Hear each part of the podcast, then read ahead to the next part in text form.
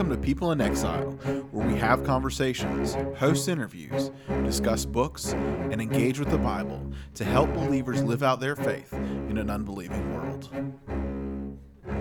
Welcome to this episode of People in Exile. I am your host for this episode, Chris Chambers, and I am joined, per usual, with. The broken Ben Ellis. and Oh, actually, Andrew. actually Andrew, actually Andrew, and the broken Ben Ellis. Uh, thank you, fellas, for joining us this morning. Um, we're gonna pick it back up to uh, where we left off uh, a few weeks ago. Uh, we've been out. We've been uh, um, out. working, Well, life has been crazy. Yeah. Like for real. Yeah, yeah, yeah. Uh, working. Chambers Law is doing a wonderful job. An- Andrew's doing an amazing job over at Jericho Road. Yeah. He's got 10 million balls in the air as always. Yeah. And uh, just doing a great job. So Yeah. you guys have been super busy. And I'm And and Ben excited for all those. and Ben's crushing his Screwtape letters. Um, you know. always with that. Hey, he put something out there the other He- day. two of them. He did it. He did an intro and uh, and number one. You're- That a boy. Yeah. Good job. yeah. And he's teaching Wednesday night class. And I'm teaching Wednesday night class Yeah. on Christian worldview, Yeah. which is really challenging. Yeah, yeah. Good, uh, having a good, um, a good turnout there Wednesday night. I think too. I think Yeah, Christian worldview is super important. I know we've spoken about Christian worldview here, uh, uh, you know, uh, earlier. I think maybe when we were looking at uh, uh, what is your calling, I think I think we hit some We, of that. we've there. looked at we've looked at it a couple of times, and I think that's just the reality of worldview, just in general. I mean, even as we're I Yeah, mean, even as we're right? interpreting the text Yeah. today, a lot of it, both our interpretations of the text are going to be garnered by our worldview, but also the text is also going to shape our worldview on the other side of it as well. Uh, like we're going to come into it with a worldview perspective, an authority of Scripture, and objective truth, and those Yeah. kind of issues are going to be worldview issues. But at the same time, like especially what we're, you know, who Jesus is, Yeah. and, and and what the reality of humanity is, and the end of history, and the goal of history, all those issues are going to be, you know, brought along in part by the text that we're we're walking through today. Yeah, yeah, absolutely. Well, let's uh, let's let's do this. I, I did want to mention we did give away another um, uh, Sermon on the Mount book. Um, you know, since our last episode, um, Andrew, how do we how do we give away those books? We want you to. There's a couple options. You can like, like and share this Yeah. episode. We have a live video going on right now. If you want to go ahead and share that, that'd be great. So we have uh, And then also we were Chris Chambers playing Vanna White, holding up the uh, studies in the Sermon on the Mount by uh, by, by D. Nar- Lloyd Martyn Lloyd Jones. Jones and uh, John Stott's the message of the Sermon on the Mount, and uh, D.A. D.A. Carson's Carson. the sermon. uh, You got any more? Can you hold up any more books in your one hand, man? That'd be amazing. Look at that. Oh, oh, look at rocking it. What was the title of those? well, these are we're not giving these away. So. you're not getting. You're not. I won't say that one guy's name. Uh, but yeah, you can like, share, comment, all those great things, and they'll put you in the running. And also subscribe, yeah, and then. But we need to know that way. Like you got to Yeah, put a comment. Mm-hmm. on the episode or something like that. Yep, absolutely. So, um, so with that being said, we'll go ahead and uh, and jump into this text. so again, this morning we're um, we're looking at uh, Matthew chapter five, and we're picking up in verse seventeen. It says this: "Do not think this is Jesus speaking that I have come to abolish the law or the prophets. Right? I have not come to abolish them, uh, but to fulfill them." For truly I say to you, until heaven and earth pass away, not an iota, not a dot or a, a, jot or tittle, right, will pass from the law until uh, all is accomplished. Uh, therefore, whoever relaxes one of the least of these commandments and teaches others to do the same will be called least in the kingdom of heaven. But whoever does them and teaches them will be called great in the kingdom of heaven. Uh, for I tell you, unless your righteousness exceeds that of the scribes and Pharisees, you will never enter the kingdom of heaven. So that's the text uh, that we're going to be looking at uh, this morning. Now, before we jump into that, just kind of a, a, a reminder of where we have been. we have uh, Jesus, uh, uh, you know, beginning his uh, his ministry. Got crowds in, in chapter four of Matthew following him around. He goes up onto the mountain and begins to speak. He starts out with the Beatitudes. We we spent quite a quite a, a, while walking through the Beatitudes. The Beatitudes really are the characteristics, right, of or the character of someone in the kingdom of heaven. Someone in the kingdom of heaven will will have these characteristics. And again, we're not taking one of these uh, uh, beatitudes uh, and, and and looking at them uh, all by themselves, apart from the others. Uh, uh, uh, someone in the kingdom of heaven will exhibit all of these characteristics. And then he moves from there and talks about the salt and light, which would have been our last uh, episode. And uh, that's really the impact, right, that that uh, someone in the kingdom of heaven will have on this world. And, and and again, as we pointed out last time, it says you are the salt of the earth, you are the light of the world. It doesn't say you you should seek to be this, you should pursue doing this, but this is actually who you are, right? And think of 2 Corinthians five seventeen. The old has passed away, the new has come, right? You're it's altogether new nature uh, that we see, and, and that's what Jesus is, is is speaking of there with salt and light. And then we come to this section here, which really sets up the next section, which we'll get into in future episodes. Uh, but this one here, he tells us that he has not come to abolish the law, uh, but in fact to fulfill it. And again, keep in mind, as we mentioned in, in one of the intro um, uh, episodes, uh, that ultimately this is about the authority of Jesus, right? The Sermon on the Mount is about is about the authority of Jesus. And we think even at the end, uh, chapter 7 verse 28, and when Jesus finished these sayings, the crowds were astonished at his teaching, for uh, he was teaching them as one who had authority and not as their uh, scribes. So that's what that's what Jesus is speaking about here. And so again, if, if, uh, of all the text in this, again, all of them are talking about his authority, but certainly this one kind of takes it to a to a whole new level. Well, I think it gives it a grounding for it Yeah. more than anything else. I mean, Jesus is, is going to make, uh, you know, especially as we look forward, Jesus is going to make all these statements. You have heard, but I say. You have heard, but I say. Uh, but even before that, Jesus kind of, as he lays into the gospel with the Beatitudes and he lays into, you know, laying a, a really a, a, a command in so many ways or, or a statement of, na- of human nature. Uh, of the nature of somebody who has believed in the gospel, he's he's taking a lot of authoritative claims because he's he's really claiming something to be true that is above and beyond everybody else's perspective of what he's looking at. So the, to then ground this in the idea that the the word or the law and the prophets, which is just a sh- shorthand for what we what we hold as the Old Testament, the Yeah. entire Old Testament really uh, is is is encapsulated in that shorthand. Uh, he, he's anchoring his authority to what has already come before. So it's not like this is a new authority. Jesus is a special magical authority that didn't exist in the world before, but rather this is the authority that harkens back into uh, to an older, uh, what C.S. Lewis called a deeper magic. Uh, from the Lion, the Witch, and the Wardrobe for all y'all out there paying attention. If we had, like, if we were really cool with like technology, we could have a C.S. Lewis ticker going on up here. We'll have our coffee drinking game. Take a sip. All right, here it is. there it is. There's one. All right, so here, here's where I want to start with this. That was a good, Ben. Um, can you imagine being in that audience and hearing somebody say, "Hey, I'm coming to fulfill all this"? Yeah. Like that's like, I mean, I would have been. I mean, I don't know what that would have felt like for those people. Well, and I think too, there's two there's two sides of the coin there too, right? Because there's the side of the coin for people who are like looking around, going, "Is this guy completely lost his mind?" Because they're saying th- they've they've encapsulated themselves, I and I think C.S. Lewis calls that the lu- lunatic, liar, lunatic, liar, lunatic, and Lord, yeah, the trilemma. Uh, yeah, so the uh, so this guy's a lunatic, right?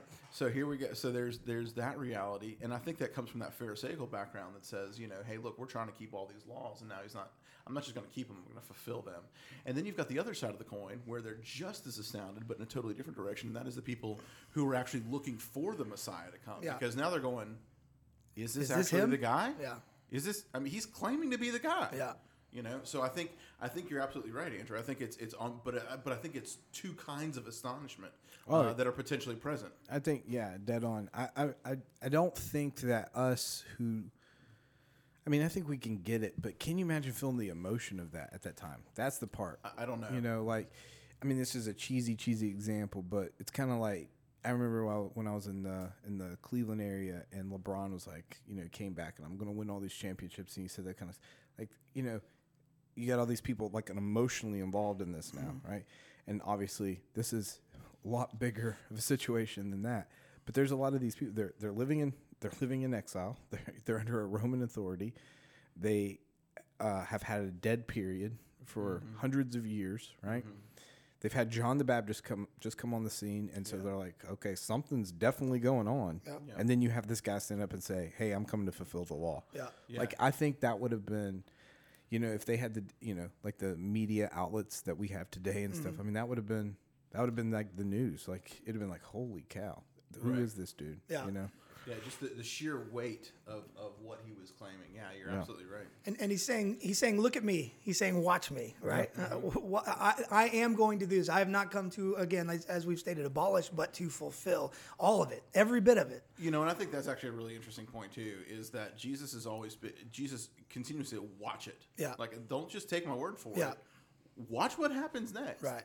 You see what comes up, and I think that's and I think that's one of the reasons why we see so many miracles happening in in the, in the Gospels, particularly in the Gospel of John, who is actually using miracles to to to justify his claims. Yeah, and uh, so we we, uh, we we look here a little bit. Uh, let me let me get back to the text here. Uh, all right. So do not think that I have come to abolish the law or the prophets. Has been uh, mentioned out. You know, we, we when we see that phrase, It's the Old Testament. it's the Old Testament, right? The law. I think of Moses. Uh, there, the first five books of the prophets. Uh, beyond that, um, we have. Um, uh, so I have not come to abolish the law of the prophets. I have not come to abolish them, but to fulfill them, as as y'all were just talking about.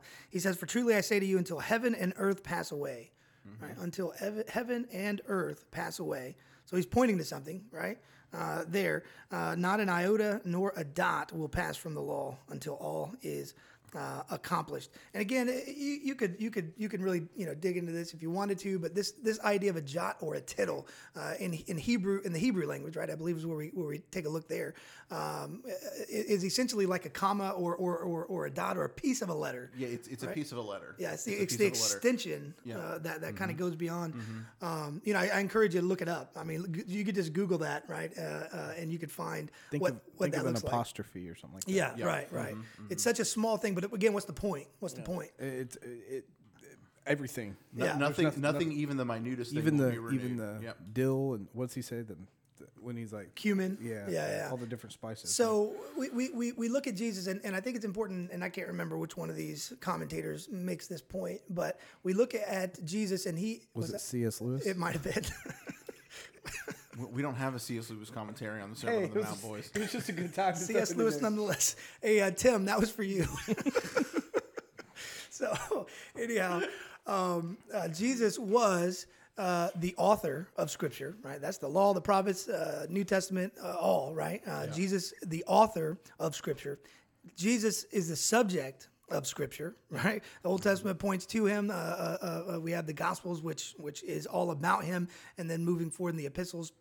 Uh, we have uh, looking back and talking about right uh, uh, uh, him as well. So all of Scripture is about him. So he's the author, he's the subject, and then obviously, as as Ben kind of already alluded to, you have heard it said, but I tell you, he's the great interpreter and the only interpreter, really, right of of Scripture as well. The only only proper interpreter of Scripture. That's really good. Well, you, you got to be careful there though, because the whole the Holy Spirit is going to later interpret Scripture. Okay. and, and not and not that I want to divide the nature of God there and be like nitpicky in that sense, Yeah. but but I mean it's like yes, Jesus is going to be the the ultimate interpreter of Scripture in the present space time because of the because of who he is and how he occupies that. But he also promises the counselor is going to come in and later along the line, Yeah. he's going to help us interpret along the way. Yeah. All right, so I want to move the conversation in a different direction now. Is that Thank all you. right? 18. He says, For truly I say to you, heaven and earth. yeah, get to that part where he says, okay, And, uh, n- nothing will pass until what all is accomplished. All Yeah. right, so so I want to pose this as like a as a question. I think each one of us would say that the accomplishment of this, the fulfillment of this is the Cross. resurrection. Yeah, cross, I would even go to that yeah. Mm-hmm. point. I would I, I would say, okay, are you in agreement with that statement? Yeah. No, I, I don't. I, I, mm, I, which resurrection? I'm sorry. Which the resurrection? first. Jesus' resurrection? Yes. Then no, I wouldn't agree. Okay, that's a good. Uh, that's a good reason. I mean, that's. A, I'm glad you said that because we got to we got to know where we where this is accomplished, right? Because if we go to that one, then this gives then this gives us a challenge with what? How much do we still? Yeah. How much? Do, I mean, do we really need the Old Testament? Yeah. If if Jesus' resurrection is the fulfillment of everything, then all of a sudden everything changes. Because if you read this, if you read this, because I still will say it's Jesus' resurrection. All right, I do, even though I think you make a good point there. I mean, here's a here's an important piece. What? Something's getting ready to change, right? I mean, it's getting ready to change. This law is not going to have the same weight and the same bearing. And the reason I would say it's Jesus' resurrection is I think Paul gives us a little indication that when he says what? Um, basically, in former times, I'm trying to think of how Paul would say it, but it's uh, these things were pointing to I'm, what epistle is that in? All these were pointing to Christ, and so I would say that the, that that fulfillment does happen at the resurrection. But hmm. but if it doesn't, then I think it puts I don't know. Either way, it puts a it puts a big weight on us to try to figure out what we still hold to from the Old Testament versus what do we say is been accomplished. so this is where we get into like ceremonial law. This is where we get into all these things, and I think this is the doorway into that conversation. Well, I think I think fulfillment and accomplishment don't have to be the same thing, right? so, so I think that so even just going back, for truly I say to you, until heaven and earth pass away, not the smallest stroke shall pass away from the law until all is accomplished. But he said, but Jesus also says that he's fulfilling the law, right? So those two things don't have to don't have to happen at the same time. Is what I'm saying. Like you can fulfill the law and still have it be culturally binding. In certain aspects, be culturally binding. Right? There are still moral aspects of the Old Testament that no matter where you go, no matter what you do, no matter how you try to get away from it, they're still binding on believers. Uh, okay, right? I'm- There's I'm a in agreement ceremonial with- aspect that I agree. I, and I agree. Completely I'm trying to figure out. Okay, that's all f- well and good, but I'm trying to figure out what is our actual binding element then. Why is it binding? What makes it binding? Where do we draw the line? Where did we draw the line and say, you know, these are ceremonial, therefore we do not bind ourselves to them? You know, we got a mm-hmm. clear example like food. You know, we see that one mm-hmm. clearly, and I think it's mm-hmm. even in the book of Mark. He has like a little excerpt there. He's like, you know, all foods are now clean or whatever. So we have something like that that shows us an example. We have, you know, I think it's Acts 15, 16 when they're dealing with, uh, again, it's a food issue, and it's also, a, I think Well, it's, there's. it's, it's the ingathering where Jews are now, or, Gentiles, me, Gentiles are now being entered into the church, and Paul's showing up with Timothy, and you've got James and Peter, and you're like, hey, what's going on, guys? We got to figure this stuff out. Yeah, and I think I think that's what causes a challenge right here. Is like, where do you say it's all accomplished? You know Right. what I'm saying? Where do you say, okay, wait, well, where do we where do we draw this line versus where do we not draw that line, and then why? Well, see, my struggle with that here, though, is is that when we look at this, we're reading this from the perspective of having the Old Testament and the New Testament. We're looking at, but all of our examples exist in the context of no New Testament, right?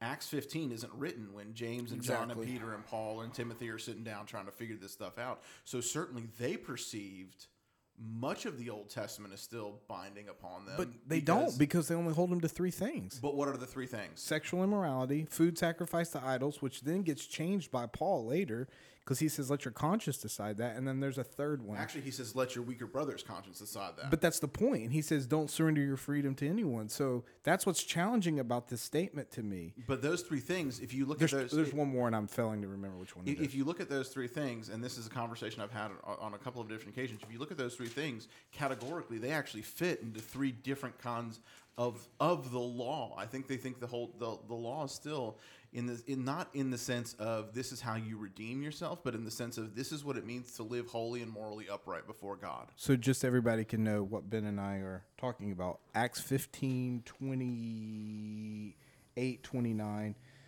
Uh, 28 is kind of the beginning of, of this sentence. 29, or statement. 29 says that you abstain from what has been sacrificed to idols and from blood and, and from what is strangled and from sexual immorality. If you keep yourselves from these, you will do well. Farewell. That's what they wrote the church. I mean, I don't want to laugh like it's not a big. I'm, I'm, it just to me, it's a challenging subject because you have one document. uh, We got the scripture, but I'm saying you have one letter that seems to be addressing a certain issue like this. And they're like, "Hey, don't eat stuff that was strangled. Don't eat stuff that was dealing with blood, and keep away from sexual immorality." And it's like, in my my opinion, I want to stress, I'm not for everybody out there listening. I'm, my opinion. They're taking a statement like this. This law's been fulfilled, and this is how we're deducing it. Don't mm-hmm. do these things. And I, I don't know. It's just fascinating. See, I just, I for me though, I think because when you divide up the Old Testament into the various parts of the law, the civil law, the the, the moral mm-hmm. law, and the ceremonial law, you see the ceremonial law fulfilled, it, the whole the whole law fulfilled in its essence. But the civil law was designed to separate Israel from from a secular culture, from a from a non-believing, non-Jewish culture, right? But we still live in that kind of mentality, right? We still live where the church ought to be fundamentally and live fundamentally different from the secular culture. But now we're getting around into a different conversation. Do we Well, say we- the church and Israel are one and the same, or Well, separate? and that and that is that is a different. But what I'm saying is, even even without that part conversation, we can see it in a lot as an analogy, right? We can see that as analogy that the people of God, whomever they are, are to live functionally different from the secular world around them, right? Because they're indwelt by the by the person of God, whether that be in the sense of the temple in Israel or whether it's whether indwelt by the Holy Spirit in the terms of the individual believer. Either way, the people of God are to function differently because they have different names, different priorities, they have different roles, right? They understand the world differently than the secular world around them. So they are to live differently. As the uh, as the non-seminarian uh, of the group here, I'm going to jump in and just uh, say this. Uh, this is uh, obviously it's a it's a great conversation. I think it's a good thing to, to as you're studying Scripture to think through. Uh, but to simplify this text for a moment uh, for myself uh, and potentially others out there that may feel the same way that I do. What in the world are these two talking about? Um, Well- no, no, no, no. Hold on, real quick. Uh, uh, if we if we look at Jesus saying, "I have come to fulfill," right, the law and the prophets, I think we could simplify that and simply say this from a gospel standpoint, right? What has he done? He has lived the life that none of us are capable of living, right? The law sets up the standard. He he he lived to that standard. He accomplished uh, that standard. He fulfilled uh, that standard for us. Uh, the prophets again pointing to the Messiah to come, who would ultimately be able to fulfill that. And Jesus came and said, "I have come not to abolish any of these things, but to fulfill them. To to every every you know dot every I, cross every T." Uh, and then ultimately, he did so uh, on the cross. Uh, his death, burial overcame death, overcame sin, uh, rose again, and now intercedes for us at the right hand of the Father. Right. So, from a simplistic standpoint, uh, would y'all have any disagreement with with with those statements? a zero. I have zero disagreement or zero. Yeah, I think the challenge though, and I want to be clear with this, and I, I don't mean to belabor this point. I, I think if we just leave it there, then that I mean that's that's sufficient. It's good, but it's this is a very challenging statement. If you're going to hold the Old Testament Yeah. as the Word of God, which every one of us in here do, Absolutely. and we we understand the binding element it still has upon our life. We don't look at these as two separate books, one important, one not important. It just makes this one. It, it, it, a statement like this just says uh, it gives me like, huh? Okay, what does this mean here? Is, Why- is it fair to say this then? Um, um, whatever, however highly you hold this particular statement, you can never hold it high enough. Maybe You, you follow what I'm saying? I though? do. I, I think I think so. I think I think the reason I didn't say yes emphatically is that obviously there is a point that this has there is a sufficient point with this and Christ knew what that sufficient point was. And then so whatever that sufficient point is, then that's as high as we got to take it. So Well, I guess the question I'm asking is: Is are our finite minds capable of re- really truly understanding what it means to fulfill the law and the prophets, as Jesus is stating here? I would say my Gentile mind definitely not. Yeah. I don't know about a Jewish mind, but I, I don't know. I would probably know. Mm-hmm. You know, I, I I don't know how else to answer that. I would say probably. Well. I, it's, it's one of those things that you're dealing with the finite and the infinite. Mm-hmm. So you're always going to lean into if the infinite is doing something, the finite is always going to have a limited ability to understand what he's saying. I mean, that's just the reality But- of it. but I know you- But there's there's also a point in which you have to say it's given to us to the- understand. exactly right. So the gospel was given by the infinite to the finite. Will we understand every. Right. nook and cranny What is that? of The what that means? perspicuity, the perspicuity of Scripture, right? The Yeah, clarity yeah. of Scripture. So, so I mean, there's there's a sense in which you, you understand what he means enough to to understand what it means to have a relationship Yeah. with God, right? And I think that I think the text, and this is where I I differ from some people, and I'm aware of that, but I think the text was given to us for us to understand. Yeah. Right now, as, as we grow, as we mature, our understanding of that is going to deepen. But I mean, it's the same thing. If you have, you know, if you literally, literally, and this is not a joke. I read. You know, I read the Chronicles of Narnia to my children. Everybody, grab your coffee, right? I read the Chronicles of Narnia to my children, and and C.S. Lewis is talking about the deeper magic, right? With with the the White Witch, and she's holding Aslan to the to the to the law of, of an exchanged life, and Aslan reaches back and says, "Yeah, but here's this idea that you know there was a deeper magic involved in that." And and Lewis was writing a letter to a mother who says, "You know, I absolutely love." You guys are killing me with this. He's writing a letter, and he said, and the she's this mother is super concerned and says, "You know, I really my kid loves Aslan so much, but I can't get him to church, and he doesn't really care much about Jesus." And Lewis just simply writes back, and he goes, "You know what? It's okay." because if he loves Aslan, he will love Jesus because Aslan was formed around the goodness of Christ. Mm-hmm. So just hold on to it, keep him involved, keep him plugged in, keep reading him Jesus, and let him grow into. I think into a much different extent. We do the same thing when we read the Scripture. We're growing more into a greater understanding of, of who Christ is and what He's going to do. So even as we look at these hard statements. We can push in and continue to understand them. All right. So be, because of the conversation that that uh, I'm going to say you two have had, um, but but look at the weight of no, nineteen. no, no, I'm, I'm with you. I know. And we'll, we'll, get, we'll get to that in just a second. that's but, what but the that's question, where I mean it gets to. the, the, like, the question that I have is this, uh, and again, I know I know your your thoughts there, but let's say there's somebody out there and they're listening and they're thinking, like, Whew, that's that's over my head. I don't even know where they pulled that out of and what they're talking about. Um, again, what would the encouragement be? What would the encouragement be for somebody out there that's Okay. feeling that way? Verse Jesus- 19. yeah, Verse 19. the, the encouragement is Christ did it. Yeah. You don't have to do that. And he's not asking you to figure it out. He's just saying trust in him. That's the encouragement. That's the encouragement. of which is the whole talking. which is the whole point of the gospel anyway, right? We have to trust in Christ. We don't work for it. We mean, trust for it. I always go to the example of the man on the cross with Jesus. You Yeah. got, and he's like, he didn't. He said, "Remember me this day." And Jesus is, says, "Assuredly, you will be with me today." So Yeah. it's not figuring all these things out. It's trusting the one who's already figured them all out, Mm-hmm. who knows it all already. So that's the, that's the encouragement. What's what's it, what's also cool is as you get that and you're assured and rest in that, then you can start to have these conversations like, okay, Yeah. why did he say this? What does Mm-hmm. this mean? And and that's where I'm taking it because then you know just a segue, if you will. Look at 19.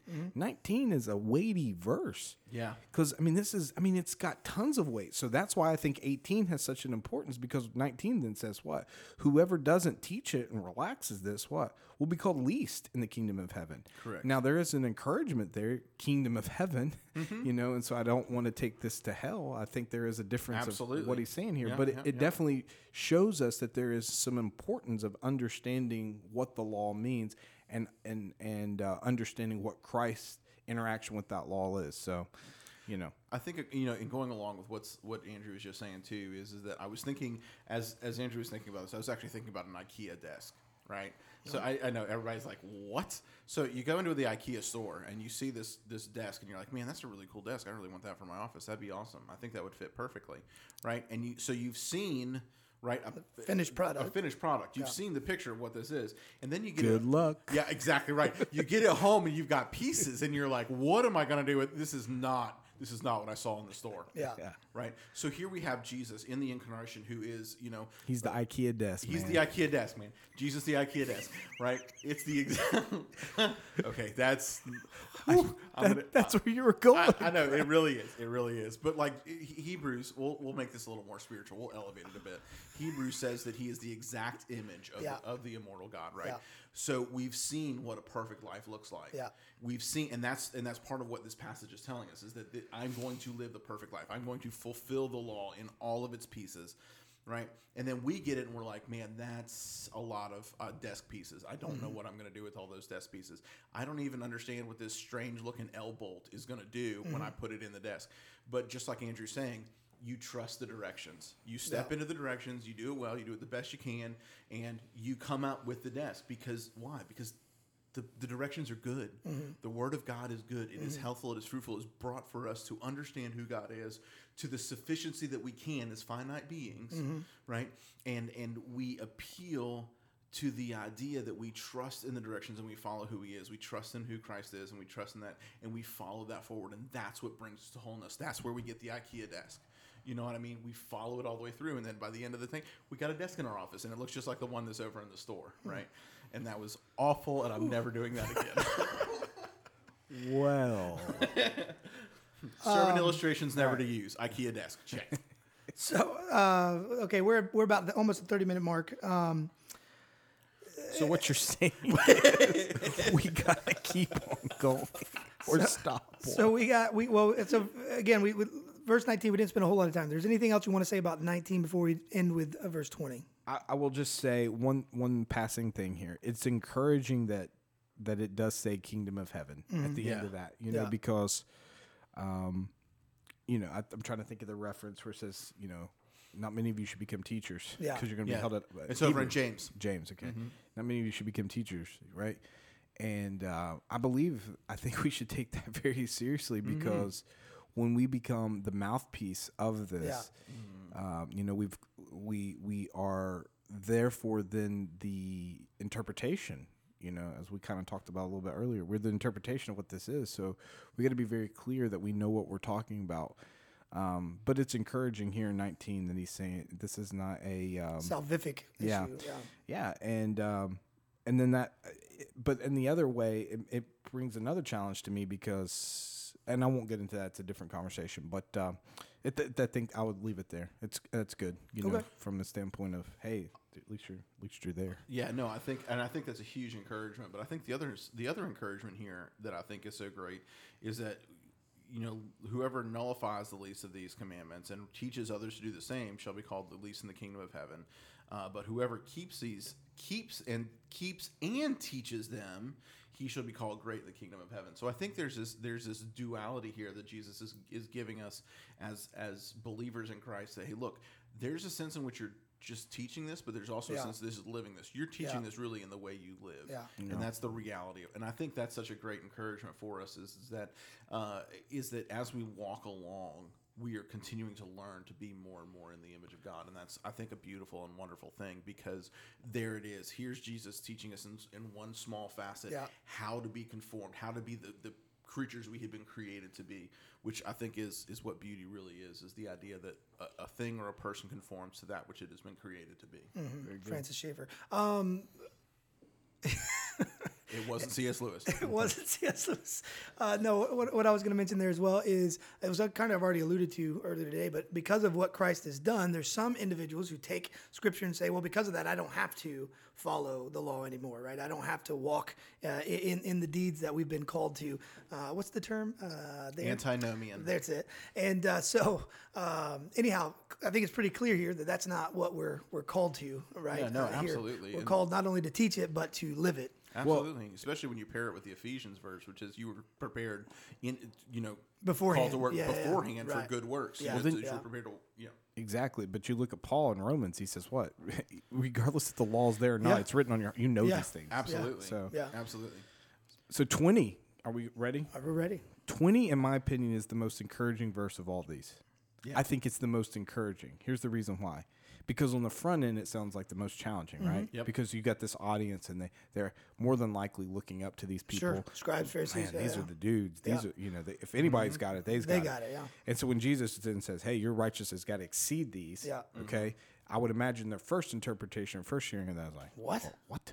No but way, yeah. but the but is what? There's only one righteousness that's going to exceed all, and that's Christ, right? And Mm-hmm. What- so twenty in essence is a pointing back to whom? Yeah, Jesus, well, and, Jesus. and, and again, just before you keep going, verse 48 of chapter 5 as well. Right? You therefore must be perfect as your heavenly Father is perfect. right? Exactly. And so Starts and ends this uh, section that So way. it, I think what this section really gets surmised to is that verse and the fact that Jesus is in essence where we're Pointing starting. to himself. That's it. Yeah. Yeah. And so you could then somewhat, and I don't want to take this too far, but you could then somewhat say that 19 is saying you have to teach who? Christ. If Mm-hmm. you don't teach Christ, you're the least, Mm. because that's the really that's the only way the law's fulfilled is Mm-hmm. how you teach the gospel message. I, you know, I am the way, the truth, and the life. Yep. You know, and I have fulfilled this. Yep. You know, I mean, look at Luke four. He says, "I've come for the poor, the blind, the oppressed, the captive, and today it has been fulfilled in, In your what? hearing. In your In your saying. hearing. It wasn't in his doing; it was in his presence and who he Mm-hmm. is. So nineteen, in my opinion, it's not. This is not saying we don't still teach. Like, don't you know? We do teach morality. We, we I mean, the church. That's something we we have to teach. but we te- holiness. yeah, we Yeah, yeah. teach it. We teach it, but from the perspective of what? This is a fruit of who God is. Right.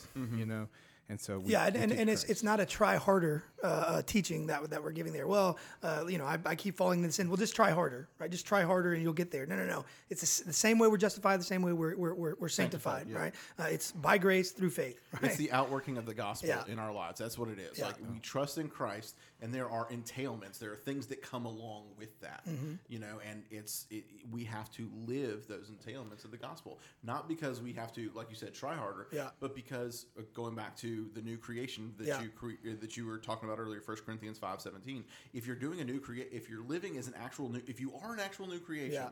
there are some things that are going to come alongside of that. Yeah. And being something different is going to change the way you do things and think things Right. and write things and Right. and they're going to change also how you interact with the things that you used to be as well. yeah. So, seeing that our name is People in Exile, I think a good way to end then is okay, we live in a culture right now that has a a system of laws that maybe some of them we don't agree with. And I'm not going to go into those today. Nope, I don't think that's sure. the point. So what do we do with that? You know, what do we do in a culture that, you know, as Ben was making point to earlier, you know, we're the church, so we got to be different, you Yeah. know, uh, different, hopefully in a good way, not, not no weird or, oh my goodness, the church really. Oh, Uh, boy. yeah. So, so I, I would think one of the encouragements that we need to, we need to really encourage, one of the things we need to really encourage people that are believers and with this text is you, you must grow in your intimacy with Christ and therefore you must grow in your freedom with Christ. Mm-hmm. And then you, that freedom is not just to go do more things, but that freedom is also a freedom to say, you know what? this society or this place might not do it the way I want or might not do it a way that is pleasing unto God, but I can still what honor and glorify God in a culture that maybe is not honoring and glorifying God. I would think that's one encouragement because we have an anchor right here in Jesus Christ. And I think the history of the early church really did. Like I, I- think about this, uh, especially in terms of of Jesus talking about collecting taxes, talking about you know looking at Romans and Paul saying, uh, you know, hey, look, the, the state has the has the sword for a reason. Yeah, and then Paul says what? You don't even have to fear the government if you're doing right, which Right. is kind of which is a big deal. because Yeah. he's going to be killed by that very government. very much so. But he and then he also says pray for your leaders. I Yeah. mean, so there certainly is like like you know I think we've talked about many times before. There is a civic engagement involved, but the reality is is that our ultimate commitment, our first priority, is a commitment to the gospel, Yeah. that uh, the commitment to Christ through the gospel that has saved us, and then our lives match up with that reality. And and you know if if that means that there will be times of civil disobedience in our life, that's okay too. Right, because especially in our culture, civil disobedience is something that's encouraged. Yeah. You know, it's something that's allowed, it's permitted. So I mean, it's something that we're going to have to to kind of live through. But I think Andrew makes the best point, which is just simply to say we live out the Word of Yeah. God the best that we can. We love our neighbors, we love God, and we just drive it at that. And again, I, I would just uh, this is going to extend it about four minutes, so just bear bear with me here. Uh, but uh, people in exile, pretty exact there. I know. Four minutes. Ready? Go. People, people, people in exile. We think of Jeremiah there, right? Who, some of those individuals who were uh, uh, literally living through that exile that is spoken Sure. about there in Jeremiah. We have uh, Daniel chapter three, right? And Ben and I spoke about this briefly the other night. Pastor Tim uh, preached on it Wednesday night, uh, and it's uh, you know we think Shadrach, Meshach, Abednego. We think of uh, Daniel right there. We think of uh, Nebuchadnezzar as the king, the wicked king, right? Comes in, uh, uh, c- conquers all of Israel, uh, takes these folks into exile. Of course, Jesus tells them, "Listen, you're going to go into exile, but you're going to seek the welfare of that city, right?" Uh, and and I think all of us would say that uh, Shadrach, Meshach, and Abednego certainly did seek the welfare uh, of that city. And yet, in, in in that moment, we see in uh, Daniel chapter three, of course, this is the fiery furnace.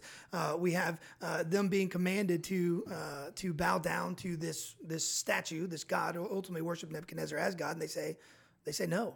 You know, they, they, they, they, when, when everyone else is kneeling, and this includes a lot of uh, of, of, of, of, Israel, of folks from Israel, right? He- Hebrews, uh, while they were down on their knees, Sha- Shadrach, Meshach, and Abednego uh, were still standing, right? They refused to bow down, and uh, uh, th- this is something that hit me the other night, and I mentioned to you, Ben. Uh, but if we go to if we go to Nebuchadnezzar, if we go to Daniel chapter four, rather, what we see in Daniel chapter four is is almost a, a, a, a testimony uh, of, of Nebuchadnezzar. And again, I don't know I don't know where you stand on this, uh, what Andrew. the letter he writes? Well, yeah, yeah, yeah. So, so uh, he he ultimately, you know, he he he is stricken down, stricken down because of uh, he is struck down. I'll say uh, because of his pride and arrogance of what he built. And he's saying, "Look what I have done. Look what I have built." He has this dream. Daniel interprets it for him. He refuses to to bow his knee, right, ultimately to the the one true God. And then he was stricken down. He's eating eating uh, uh, grass and all this stuff. He's kind of relegated back, you know, no longer the ruler. But what we see after, well, I think it's seven years, right? He ultimately is given his uh, reason back and he looks up to God. And it appears, if you look at the, the, the language that he uses there at the end of uh, Daniel chapter 4, that he, he, he truly gets it. He understands that there's only one true God. He understands he's not God. And, and he's even thankful that he's not God, if you, if you kind of look in there uh, in that section. So again, I, I believe that Nebuchadnezzar is will be in heaven one day. I believe that he ultimately was a uh, uh, was a, um, a God fear before he, he died. Uh, but if we go back to Daniel chapter 3 for a minute, we see, again, seeking the welfare of the city. You mentioned civil disobedience disobedience, there's going to be times when doing that, right? Well, it is absolutely the best ultimate, right? Good for everybody around. Th- But that's but okay. So this is a really cool point. We could Yeah. go like thirty minutes. Right, here. right, right. But I would then make an argument that's actually best for the society right now. Right, Correct. No, I- I, think we all agree on that. Because and G.K. Chesterton talks about this, and he says, "Well, only re- our culture is the only real culture," and that sounds like a very arrogant statement. But go read Orthodox, and you'll understand what I'm talking about. But this idea, go with Nebuchadnezzar, Mm-hmm. right? He says what at the end? Man, I'm glad I'm not God. Yeah. Yep. So it's best for society for us to tell the truth. Right. Right? Because truth is what actually sets people free, Mm-hmm. not only for the now, but for the later. So we have an example of if we have a government that thinks they're deity, it's, I mean, we see this in China right now. Mm-hmm. We see this with Hong Kong. Who are the, a lot of the people that are fighting for the freedom in Hong Kong? They're believers. Yeah. And what are they saying? No, no, no. You are, are not God. Yeah. And this is not us not liking you. This is us saying this is what's best for you and for us. And so what I think is fascinating is sometimes in the point in time of these disobedient seasons that Christians have to have against civil authority or whatever, it may look like they're you know, well these are just some weird people, right?